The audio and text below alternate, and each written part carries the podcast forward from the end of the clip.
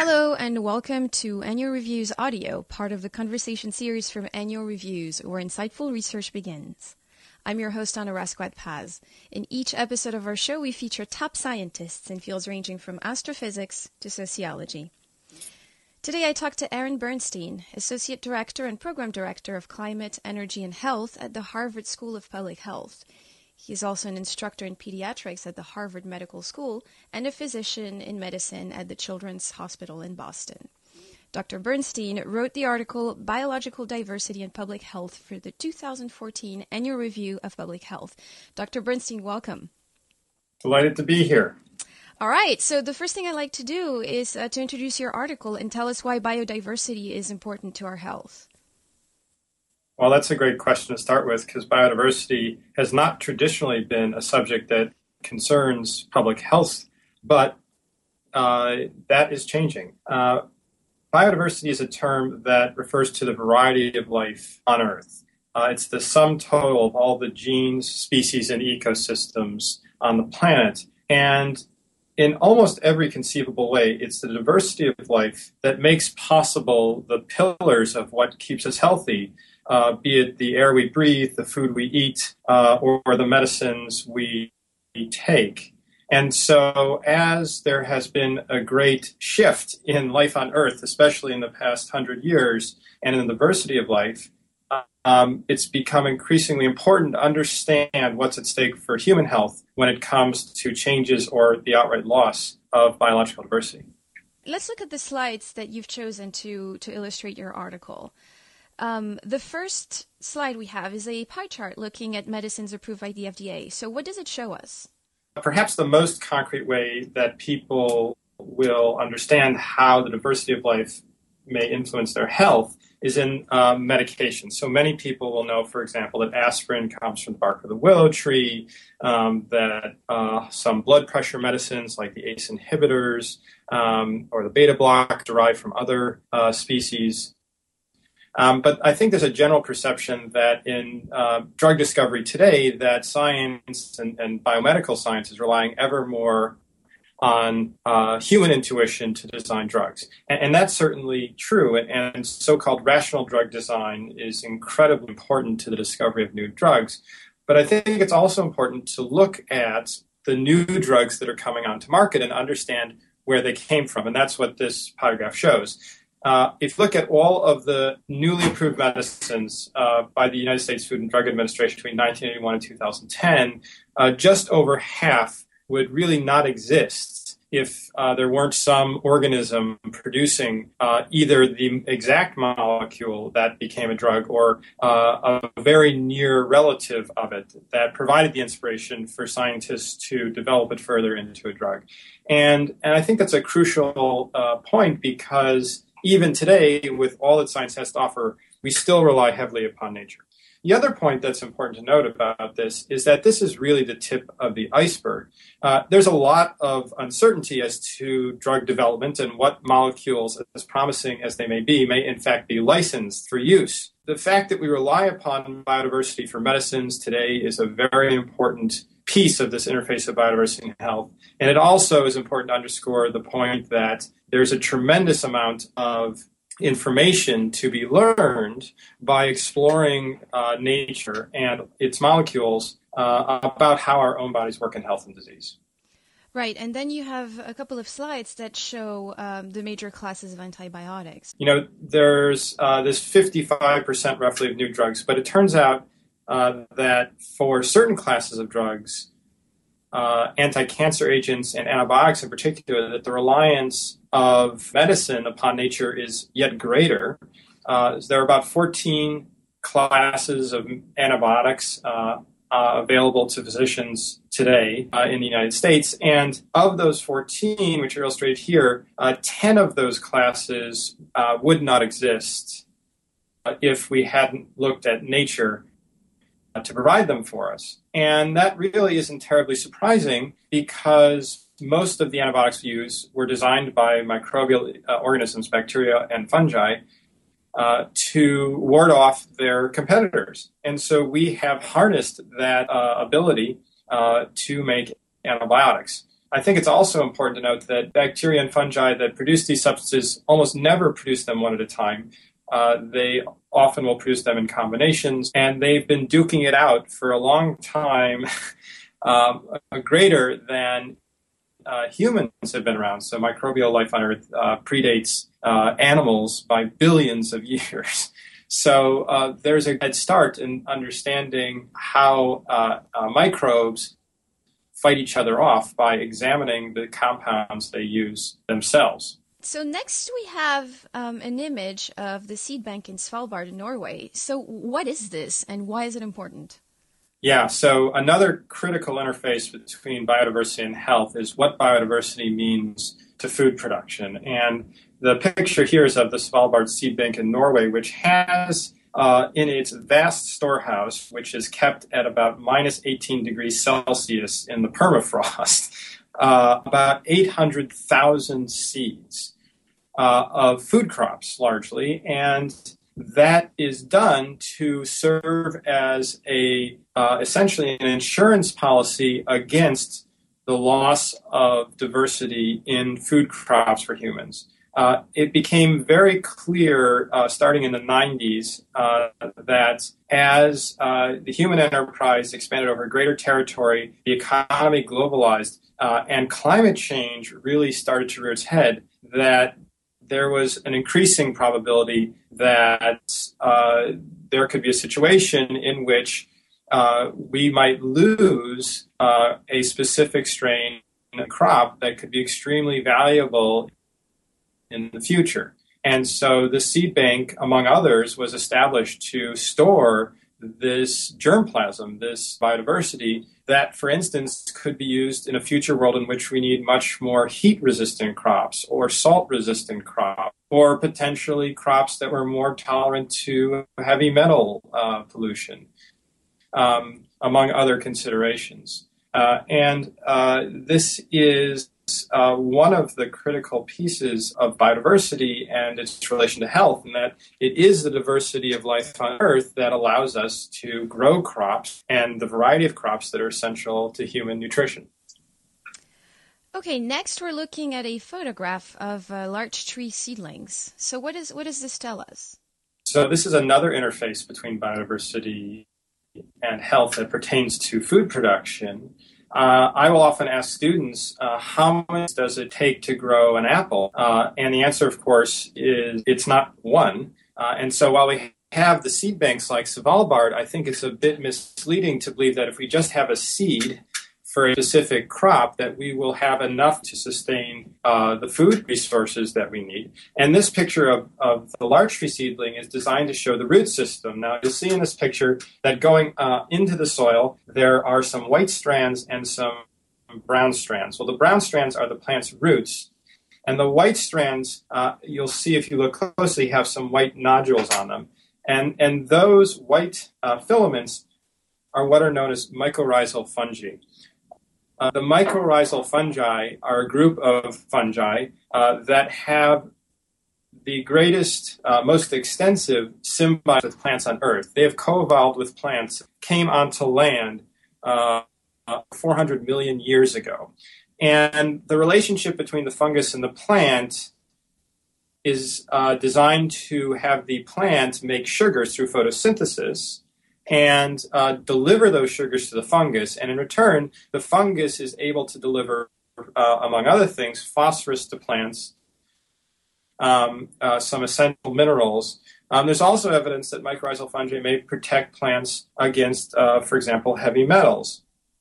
So uh, this is an enormously important relationship between plants and, in this case, uh, fungus that speaks to the the importance of other species, and in this case, a subterranean species, uh, to food production. Um, of course, there are many other uh, relationships among species that are critical to food production, and we're going to turn to one of those next when we talk about bats. Yeah, so that's uh, that's great transition to the next slide. We're looking at a bat with white nose syndrome bats are pollinators, along with what are more familiar or, uh, organisms such as honeybees. Um, there are thousands of pollinator species on the planet. Uh, for human food production, it is largely the produce that we eat that requires a pollinator, fruits and vegetables. And uh, we are witnessing some rather striking reductions in pollinators, uh, particularly bees, but also bats. And uh, this picture shows a bat that's been infected with the white nose syndrome. A white nose syndrome is a fungus uh, known as Geomyces destructans. Uh, it's killing off bats by the millions in the United States, likely going to lead to the extinction of one bat species in the United States. It's been introduced, we believe, from Europe into caves in the United States. Uh, bats are not just pollinators, they also eat insects. And uh, it's been estimated that in the United States, bats provide around $3.7 billion per year of pest control services for free. We spend in the United States uh, about $4.5 billion on pesticides. So the services that these bats are providing are essentially equivalent to the services that we're uh, substituting for them and other creatures that eat insects by spraying chemicals which may have unwanted side effects. And again, uh, if you think about uh, the ability of uh, mycorrhizal fungi to deliver phosphorus to plants, um, it's been estimated that, for example, that in a citrus you can have about uh, 500 pounds per acre of phosphorus delivered by mycorrhizal fungi to the citrus uh, trees. Uh, and when we lose that, we have to give more synthetic fertilizers.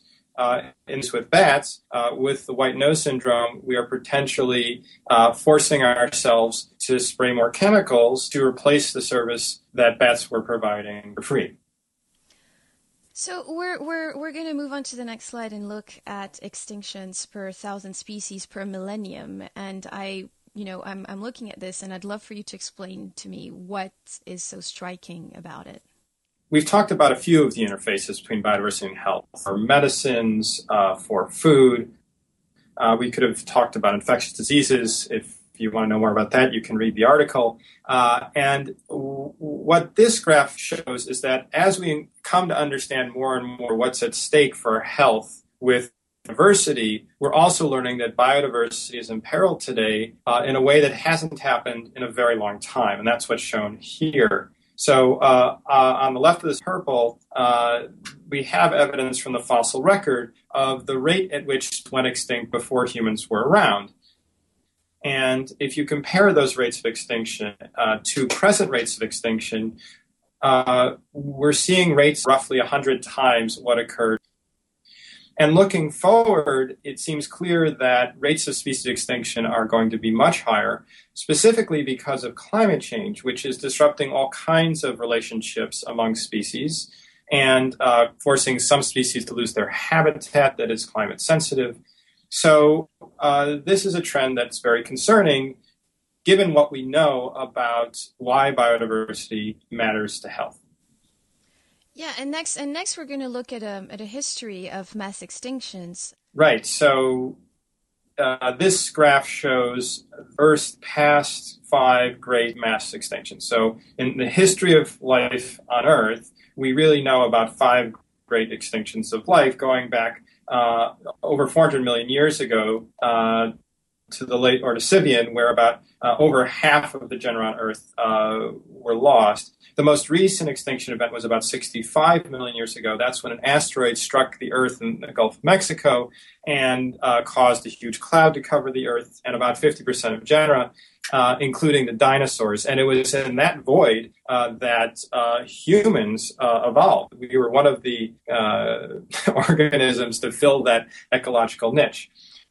Species uh, lost today put us on par with the last great extinction event. And there have been some scientists who have suggested that we are living right now in the midst of the Earth's sixth great extinction event. And I, and I, I say that not to um, cause dismay, although it is somewhat dismaying.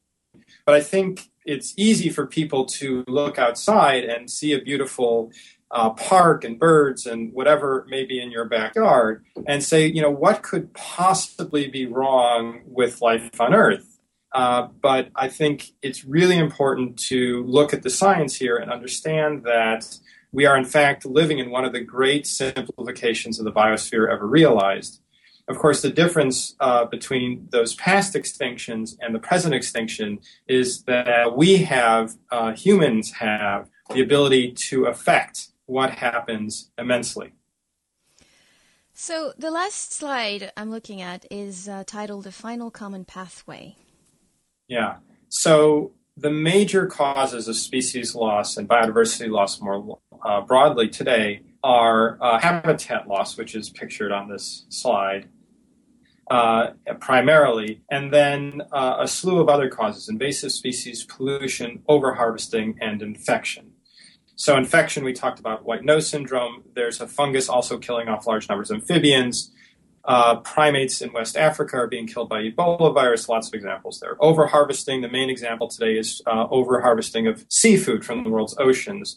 A large percentage of the world's fish have been consumed, and uh, the sustainability of many fisheries in the world is really in doubt. Uh, pollution, uh, there is pollution that has been affecting species around the world. Sometimes it's specific local pollution, such as what happened uh, with oil spills uh, in Alaska or in the Gulf of Mexico. Um, and sometimes it's more global pollution. So we see, for example, in places like Svalbard, where the seed bank is, life being contaminated with persistent pollutants that were produced uh, uh, in the United States. Um, invasive species, although the picture is small, uh, the picture under invasive species uh, shows kudzu, which is a vine that, quote, uh, ate the South, end quote. And the South being the South of the United States, this is an, a vine that was intentionally introduced into the South at uh, the roadsides uh, to prevent erosion. It turns out that the vine uh, was uh, completely adept at overrunning everything in its sight. And in this picture, it's overgrowing trees and posts. So invasive species are another major cause. But again, the lion's share today of, of biodiversity loss by habitat loss, largely deforestation, and that is largely for agricultural purposes, and particularly grazing of cattle, um, as well as in Southeast Asia for the plantation of palm oil. Uh, but uh, century, climate change is likely to go past all of the above uh, as the leading driver of biodiversity loss. Uh, I think it's a critically important point to recognize that all changes to uh, the environment, uh, be they infections, uh, uh, overharvesting, pollution, invasives, or habitat loss, or even climate change, they all ultimately exert their effects upon the living world. And so biodiversity really is the final common pathway of all environmental change. Now, if you look at this slide, you'll see that all of these factors we can do something about. Um, and particularly when it comes to the two big hitters, habitat loss and climate change, we can have an immense influence on changing the course of these problems, whether it be deforestation or the amount of greenhouse gases that went into the atmosphere.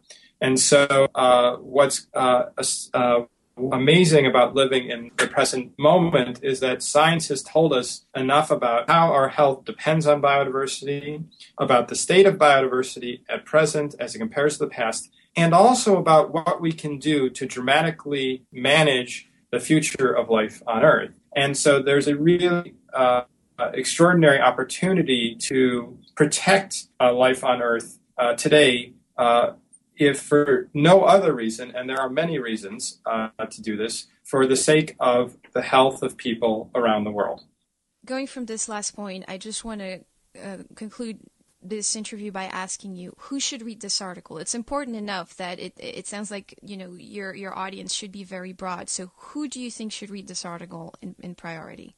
Well, I would be thrilled if it gained attention in the world of public health among public health experts to understand how the areas that public health has traditionally focused on, be it infectious diseases, nutrition, environmental health, etc., uh, how those disciplines interface with biodiversity and why this issue of biodiversity loss is so critically important for all those areas.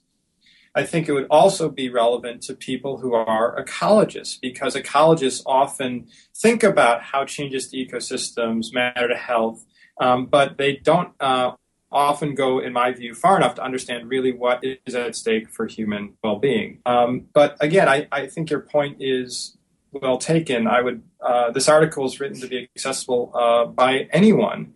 And I think if we're really to do what's necessary to protect biodiversity, uh, everybody has to know what's at stake for their own health. And my hope is that this article, in some small way, uh, will make that possible.